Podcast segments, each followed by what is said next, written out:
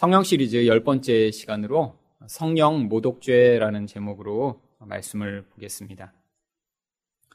성령 모독 혹은 옛날의 개혁판 성경에서는 성령 회방이라고 하는 단어로 이 구절을 번역하고 있었습니다.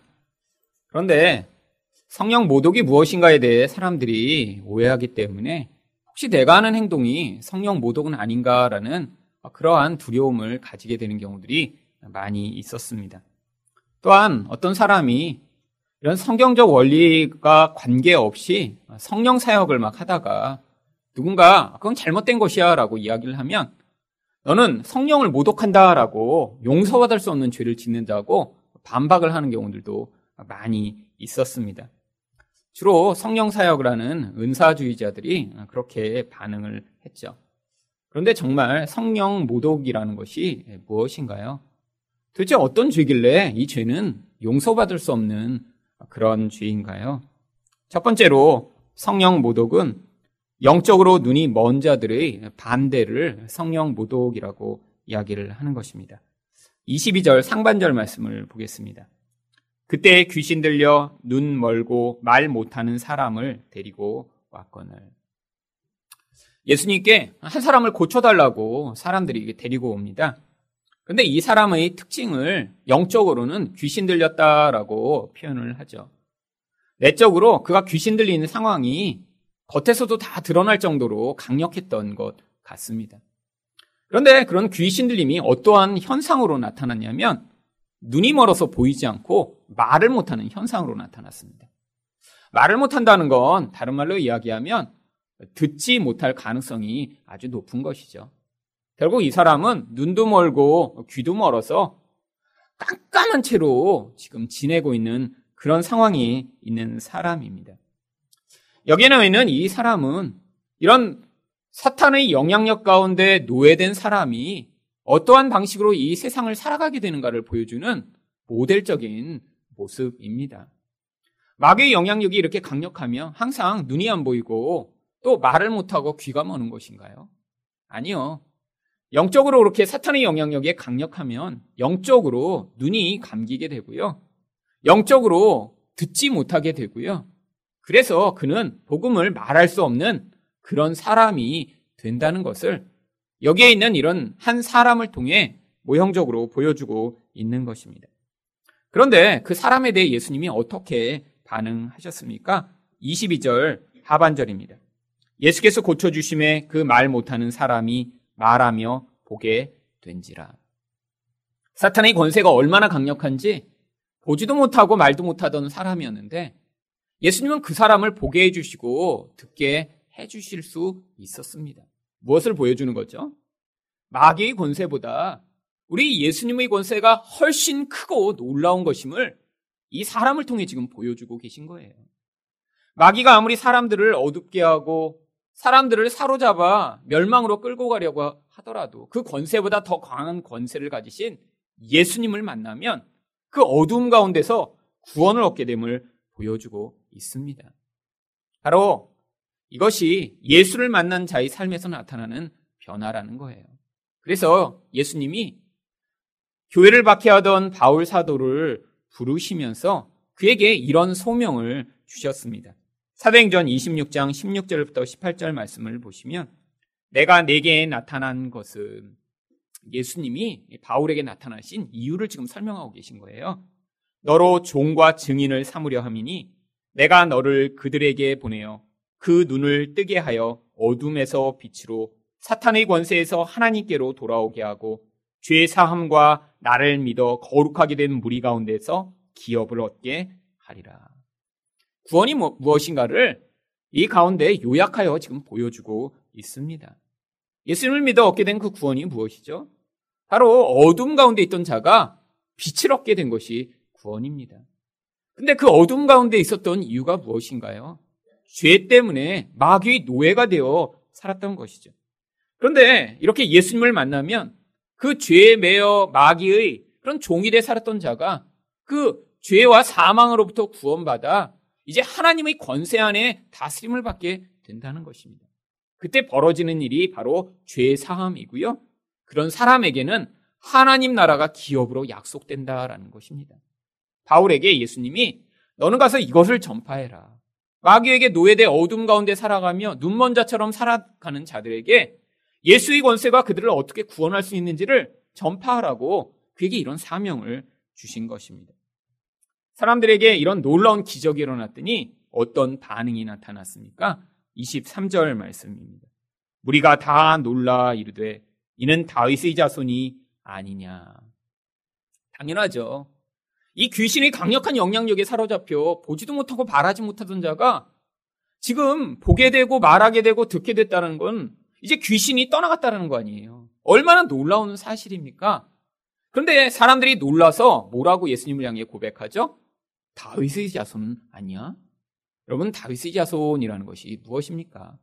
구약 성경에 앞으로 다윗의 자손 가운데 메시아가 나타나 너희를 이런 무서운 압제와 그런 죄 가운데서 구원하고 너희에게 안식을 줄 것이라고 약속하신 바로 그 메시아를 일컫는 호칭이 다윗의 자손인 것입니다.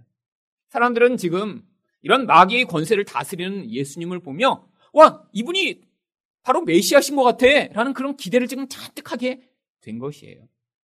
그런데 이런 당연한 반응과 달리 정반대의 이상한 반응을 한 무리가 있었습니다.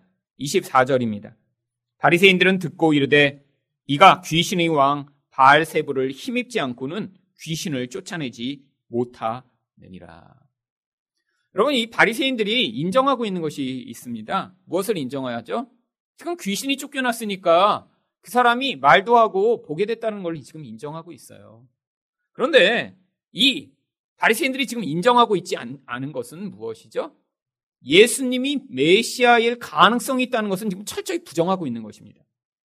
그러니까 지금 이렇게 귀신을 쫓아내는 그 능력을 보고 인정하지만 예수님은 메시아의 가능성이 없다라고 또 그들이 생각하고 있으니까 이 둘을 조화시키기 위해 그들이 만들어낸 궤변이 무엇이냐면 예수님이 귀신을 쫓아낸 거는 그가 더 강한 귀신, 마귀의 힘을 힘입었기 때문이야 라는 이런 궤변을 만들어 낸 것이죠. 여러분, 왜 기적 앞에서도 이렇게 반응하게 된 것입니까? 이들은 지금 마귀의 노예가 된 상황이에요. 근데 마귀의 노예가 돼서 지금 그들이 영적으로 눈이 먼 상황입니다. 귀가 막힌 상황이에요. 그러니까 그들은 그런 예수님이 죄에서 자유케 하시고 마귀의 권세로부터 구원하시는 상황을 봐도 그것을 하나님의 일로 고백할 수 없는 그런 상황이었던 것입니다. 아니, 다른 사람들은 마귀의 노예가 안 되어 있나요? 지금 이 바리새인들은 누구보다도 강력한 사단의 종이 돼서 그들은 지금 그런 기적 가운데도 조금도 영적으로 반응할 수 없는 그런 무서운 죄악에 빠져 있는 상황들이죠. 아니, 무엇 때문에 이들이 이렇게 마귀의 무서운 종이 됐나요? 이들은 살인도 저지르지 않았고요. 이들은 도덕적으로도 아주 철저하게 깨끗하고 거룩한 삶을 살았습니다. 그런데 이들이 이런 마귀의 종이 된 단 한 가지 이유는 바로 자기 의로 말미암아 그들이 하나님의 자리에 서고자 했기 때문입니다.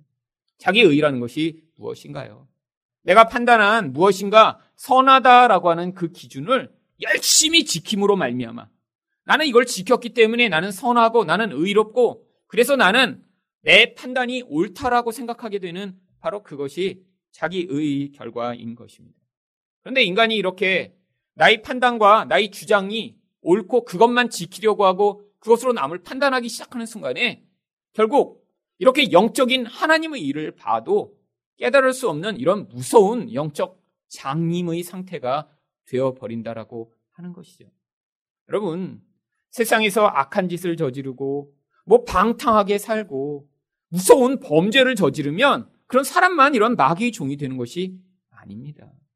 이거보다 더 무섭고 더 은밀하고 사람을 더 깊은 영적 어둠에 빠뜨리는 것이 바로 인간 안에 있는 이런 하나님 노릇을 하려고 하는 자기의인 것이에요. 여러분, 여기 계신 모든 성도 여러분, 여러분도 사회에서는 그렇게 악한 짓을 하거나 남에게 그렇게 피해를 아주 줘서 아, 저 사람 어떻게 저래? 라는 그런 평가를 받는 분은 여기에 안 계실 것입니다. 다 좋은 분이고 다 도덕적으로도 깨끗한 그런 삶을 사시는 분들이 대부분이죠. 그런데 그렇다고 우리가 이런 죄에서 자유로울 수 있나요? 우리에게도 끊임없이 영향 미치는 이 어둠의 영향력 가운데 가장 강력한 것이 바로 이런 자기의라고 하는 것입니다. 나의 뜻이 옳아요. 그 뜻이 옳기 때문에 항상 무엇을 합니까? 남을 판단합니다. 저 사람은 잘못됐어. 저 사람은 악해. 저 사람은 못됐어. 라는 그런 판단을 한 다음에 거기에 대해서 반응하며 여러분이 뜻이 맞다라는 것을 증명하고자 비난하고 비방하는 그 모든 행위들이 바로 이 바리새인과 같은 영적 어둠의 현상이 강력하게 나타나는 증거라고 하는 것이죠. 차라리 이런 자기가 약한 자들은 이런 하나님의 일을 보면 놀라서 반응하기라도 합니다. 그런데 너무 자기의가 강해요. 내가 생각하는 게 너무 확실해요. 그럼 아무리 하나님이 일을 행하셔도 그것을 가지고 절대로 하나님의 일로 반응할 수 없는 것이죠. 여러분은 우리가 이런 어두움에서 이런 빛으로 나올 수 있는 가장 중요한 단계는 우리가 이렇게 어두움 가운데 있는 자며 여전히 내가 온전하게 주의 말씀에 귀를 기울여 그 음성을 들을 수 없고 나는 보지만 나에게 도움이 필요하다는 사실을 인정하는 것입니다. 우리는 세상의 삶에서 끊임없이 영향을 받습니다. 그것으로 나의 마음에 맞고 내 생각에 내 판단에 옳다라고 생각하는 것들을 자기 기준으로 가지게 되는 경우가 많은지. 예수를 믿으면 이렇게 살아야 돼. 예수 믿는 사람이면 이런 모습을 가져야 돼. 아니, 교회는 이런 이런 모습이어야 돼. 라고 생각하는 그런 기준들. 그런데 하나님은 늘 우리 생각과 판단을 넘어 훨씬 더 광대하고 우리가 예측할 수 없는 방법으로 우리 인생과 교회 가운데 개입하시며 구원을 이루어 나가십니다.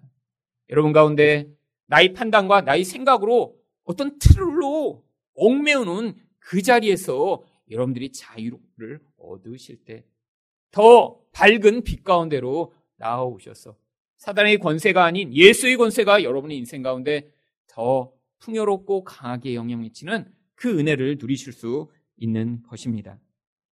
두 번째로 성령 모독죄는 무엇인가요? 하나님 나라에 대한 반역입니다. 25절 말씀입니다.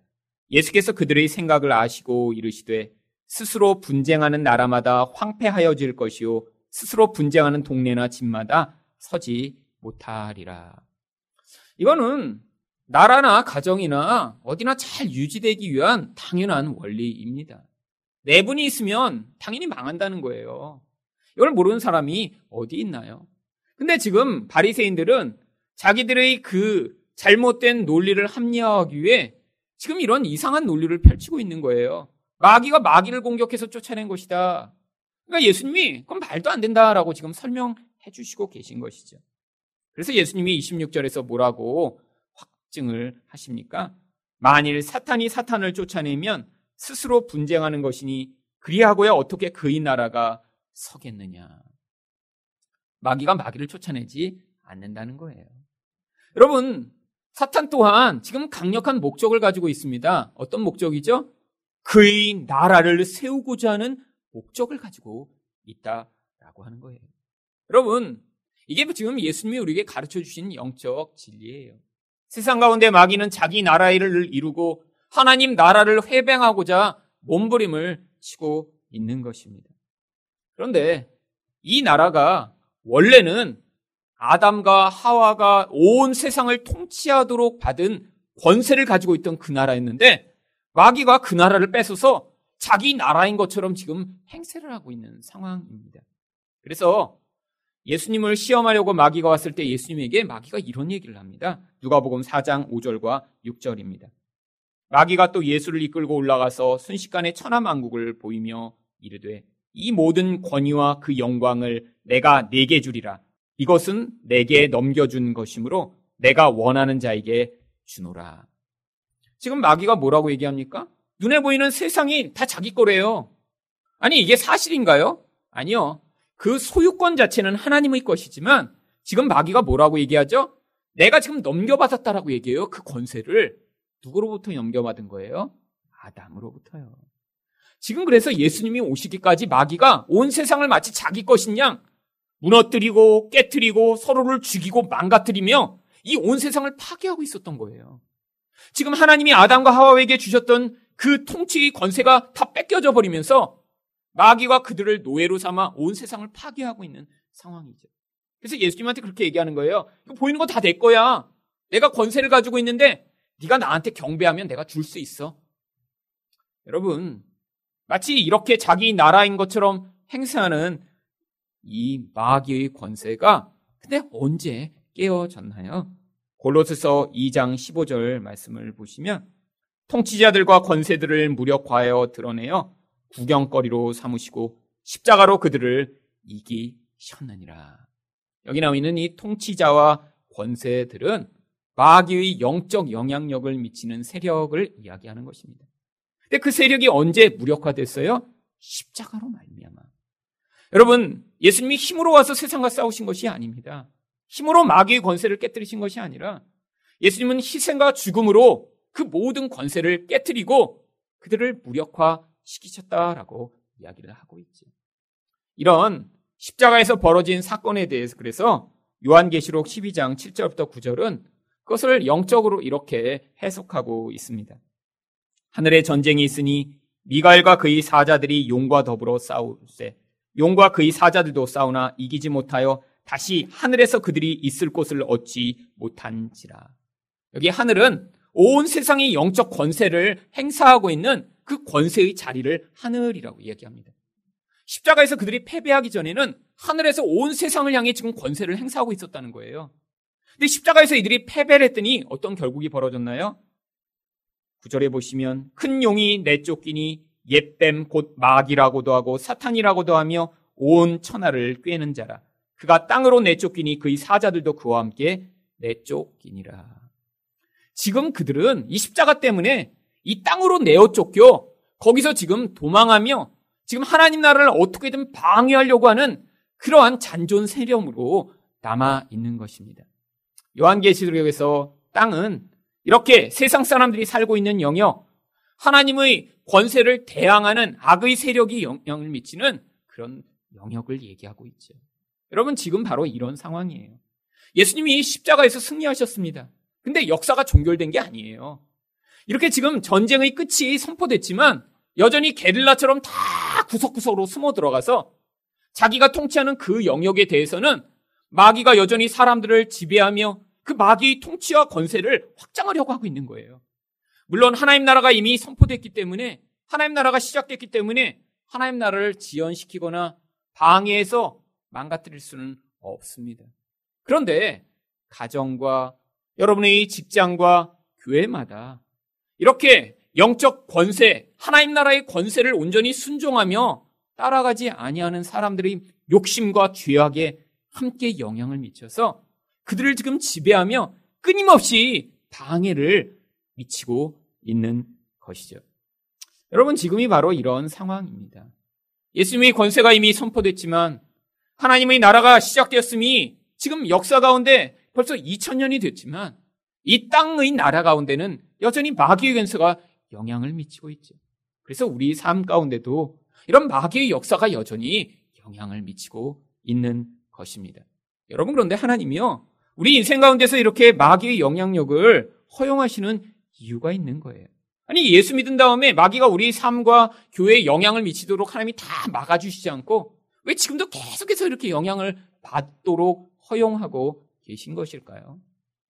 여러분, 만약에 세상에 이런 모든 세균이 하나도 없는 그런 지역이 있어서 태어나서부터 그런 세균이 하나도 없는 곳에 가서 산다고 생각해 보세요. 그러면 더 건강하고 병도 안 걸릴 것 같지만 몸이 그 세균에 이런 싸워가며 저항력을 전혀 갖지 못하기 때문에 나중에는 아주 약한 세균만 와도 그 존재는 면역력이 약해서 견뎌낼 수가 없습니다. 여러분 지금 마귀가 그런 거예요. 여러분 왜 우리가 마귀의 영향력을 받나요? 여러분 마귀가 우리가 아무런 죄가 없는데 우리에게 영향을 미치는 것이 아닙니다. 여러분 우리에게 마귀가 영향을 미치려면 우리에게 근거가 있어야 돼요. 어떤 근거요? 죄라고 하는 근거요. 그 죄가 만들어내는 욕심과 두려움을 마귀가 자극하는 것입니다. 우리 안에 죄가 없으면 예수님처럼 마귀가 와서 우리를 유혹해도 우리는 하나도 넘어가지 않습니다. 근데 우리 다 넘어가시죠? 왜 넘어가요? 마귀가 유혹을 해서 넘어간 게 아니라 우리 안에 죄가 있기 때문에 넘어간 거예요. 여러분, 늘 어떤 사건이 벌어지고 나면 다른 사람을 탓하는 경우가 많은 일이 왜 그런가요? 자기 죄를 인정하지 않기 때문입니다. 여러분, 원래 마음 가운데 하나님 노릇을 다 포기하고 무엇이든지 하나님 뜻대로 나는 다 받아들입니다라는 이런 마음을 진짜로 가진 사람이 있다면 이 사람은 화가 한 번도 나지 않을 거예요. 그런데 우리는 다 우리 뜻과 내 주장이 다 있습니다. 그러니까 살다 보면 무슨 일이 벌어지죠? 내 뜻과 내 원하는 대로 어떤 일이 벌어지지 않으면 화가 나는 거예요. 여러분, 그래서 우리가 화가 날 때, 아니, 너 때문에 화가 났잖아. 라고 우리는 주로 주장하지만, 내 마음에 있는 나의 뜻과 나의 생각이 있기 때문에 화가 난 거죠. 결국 나 때문에 화가 난 것입니다. 마귀가 우리 인생 가운데 그래서 자꾸 공격하는 거예요. 하나님이 그걸 허용하시는 거예요. 우리 마음 가운데 있는 이런 죄악의 영향력이 이 마귀를 통해 자극받고 드러나야 우리 존재가 우리 근원에서부터 하나님을 반역하는 존재이며 우리 죄가 아직도 우리 인생 가운데 이렇게 깊이 영향을 미쳐서 우리 인격화가 돼 있고 우리 영혼에서부터 우리를 주장하는 존재임을 우리가 인격적으로 깨달아야 하나님이 우리 인생 가운데 베푸시는 이 구원이 감사하고 우리가 구원받은 것을 하나님께 찬양하고 경배할 수 있습니다. 여러분 지금 예수를 믿으면서 여러분의 실체를 지금 목격하고 있지 않으세요? 집에서도 여러분이 다 왕노릇을 해서 누군가 나를 화나게 하면 내가 그냥 가만두지 않아. 그래갖고 집에서 아무도 뭐 아빠 눈치 보느라고 아무도 화를 내기 못하게. 한번 화나게 건드렸다 그냥 집안이 그냥 한 달 동안 풍지박산돼 갖고 남아 있는 게 없어서 여러분이 집에서 왕노릇을 하고 이렇게 있다면 여러분 지금 이거 심각한 범죄입니다. 자기만 죄가 아니라고 생각하죠. 지금 마치 바리새인처럼 나는 죄가 아니라 너 때문에 나를 화가 나게 하니까 너는 나를 화나게 하면 안 되라고 누군가를 지금 지배하고 조종하고 있는 것이죠. 여러분 그래서 하나님이 우리 인생 가운데 끊임없이 목격하게 하시는 거예요. 아, 내가 또 화나는구나. 또 짜증나는구나. 아이고, 옆에 사람은 내가 어떻게 좀 하고 싶은데 정말 아주 못 견디겠구나. 이런 마음들이 우리 안에서 자꾸 튀어나오면서 뭐를 고백하도록요? 아, 내 안에 이렇게 아직도 죄가 영향을 미치는데. 하나님, 나를 이 죄에서 구원하여 주시옵소서라는 그런 자리로 우리가 나아가 진정한 그 구원의 은혜를 우리 인생 가운데 경험할 수 있도록 지금 하나님이 이 마귀들을 사용하고 계신 거예요. 때가 이르면 이런 마귀적 영향력, 그런 악의 영향력이 다 불못에 들어가 역사 가운데 사라질 것이고요. 분명히 죄가 없고 마귀 영향력이 하나도 없는 곳에서 우리는 그 풍요로운 하늘나라의 아름다운 영광을 누리게 될 것입니다. 그런데 이 땅 가운데는 그래서 끊임없이 시험받게 되는 거예요. 여러분 시험에 넘어지실 때마다 아이고 이 나쁜 마귀놈이 또 시험했어? 라고 생각하시지 말고 아, 내 안에 아직도 이렇게 죄가 많이 있구나.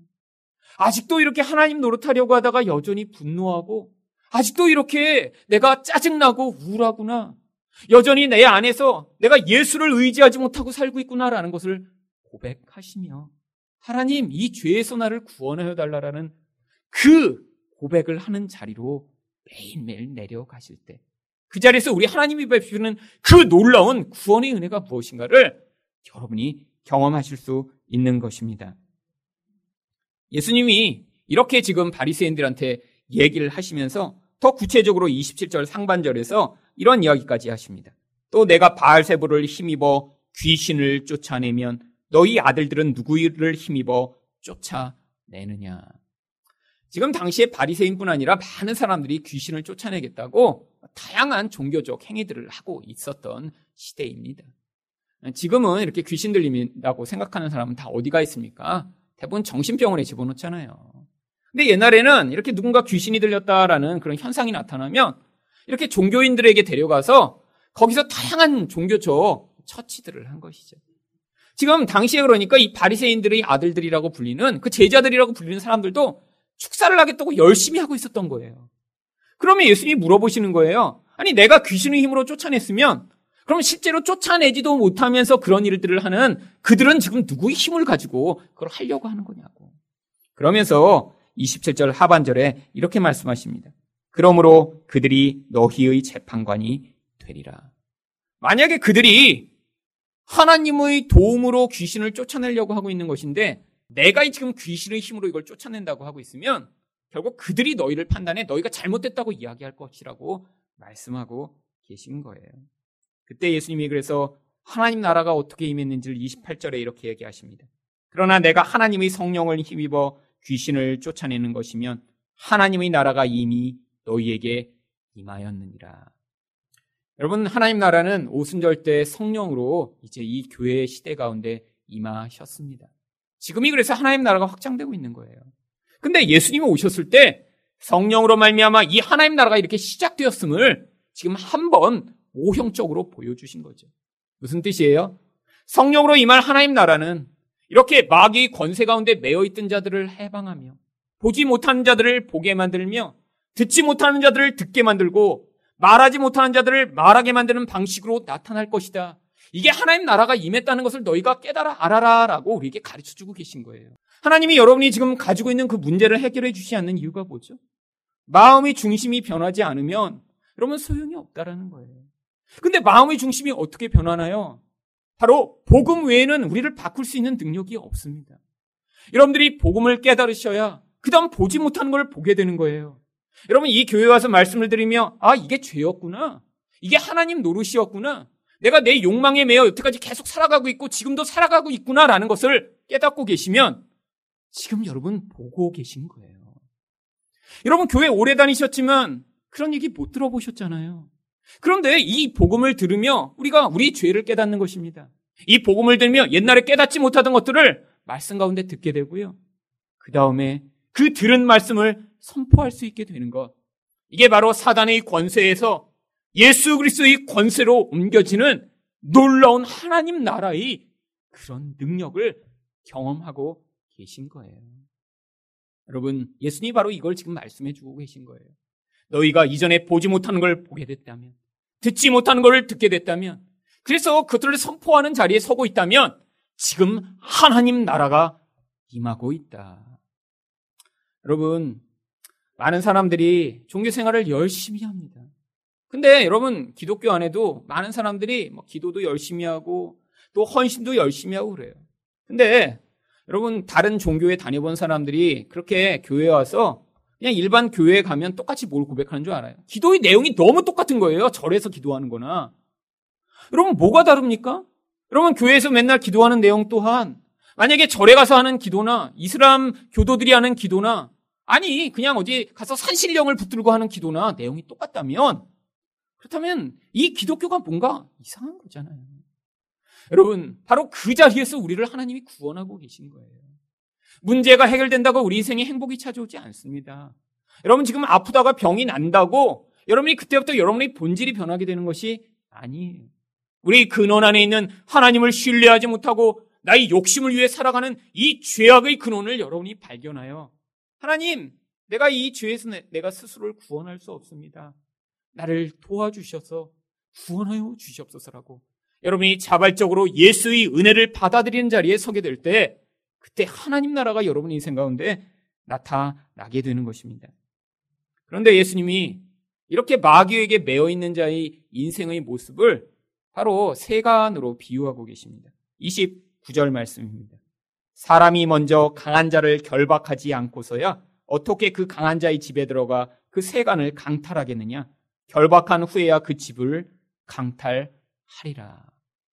여러분 여기 세간이라고 하는 단어는 원래 헬라어로 그릇이라는 뜻입니다. 어떤 강한 사람이 그릇을 갖고 있어요. 근데 저 그릇을 뺏어와야 돼. 그러면 어떻게 해야지만 뺏어올 수 있을까요? 더 강한 힘을 가지고 가서 그 사람을 꽁꽁 묶은 다음에야 그 그릇을 가지고 나올 수 있다는 거예요. 여러분 이 강한 자, 그릇을 가지고 있는 강한 자가 누구를 얘기하는 거죠? 마귀를 얘기하고 있는 것입니다. 인간들이 다 그릇 것 같다는 거예요. 마귀가 어떤 사람은 밥그릇을 쓰고 어떤 사람은 물그릇을 쓰고 어떤 사람은 오물을 담는 그릇으로 쓰고 있으면 그대로 그냥 살아가는 게 인생이라는 거예요. 시키는 대로 저항을 하지 못한다는 것입니다. 너 계속 싸워. 그러면 인간은 싸우는 거예요. 너 가족을 계속 미워해. 그럼 계속 미워하는 거예요. 너 다른 사람 계속 속여. 그럼 속이는 거예요. 이게 세상 사람들이 지금 세상에서 살아가고 있는 방식입니다. 관계가 파괴되고 있는데도요, 벗어나지 못해요. 계속해서 고통을 겪으면서도 그 중독과 고통으로 벗어나지 못해요. 그런데 그 강한 마귀를 예수님이 어떻게 하신다고요? 꽁꽁 묶어버리고요. 그로부터 그 그릇처럼 묶여 있는 우리들을 구원해 주신다는 거예요. 여러분, 우리는 아무 힘이 없습니다. 여러분 집에 있던 여러분 밥그릇이 어느 날 보니까 교회로 이렇게 걸어와서 교회 밥그릇으로 쓰이고 있는 경우면 여러분이 갖다 놓으신 것이죠. 여러분 그 밥그릇이 홀로 올 수가 없습니다. 아, 난 이 집에서 이게 쓰임 받기 원하지 않아요. 나는 하나님을 위해 교회에서 쓰임 받게요. 여러분 이런 물그릇이 있다면 그러면 이상하죠. 인간이 그런 존재인 거예요. 얼마나 연약한 존재인데요. 여러분 지금 죄에서 지금 스스로는 못 벗어나십니다.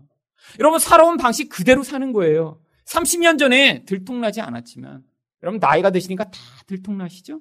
그게 인생이에요. 여러분 젊어서는요.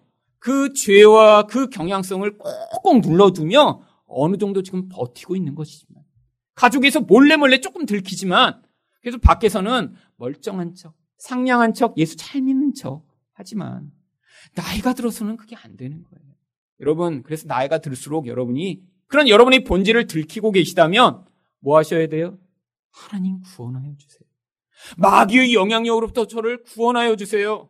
그 강한 자를 꽁꽁 묶어서 저를 구원하여 주세요라는 이런 예수 그리스도를 찾는 반응을 하셔야 하는 것입니다. 예수님이 그래서 뭐라고 말씀하십니까? 30절 말씀입니다. 나와 함께 아니하는 자는 나를 반대하는 자요. 나와 함께 모으지 아니하는 자는 해치는 자니라. 결국 예수님 편에 서서 이렇게 하나님 나라를 확장하는 자리에 서지 않으면 결국 무슨 일을 하고 있다고요? 마귀의 영향력을 확장하는 마귀 편에 서 있다라고 하는 것이죠. 여러분, 성령 회방이 무엇인가요?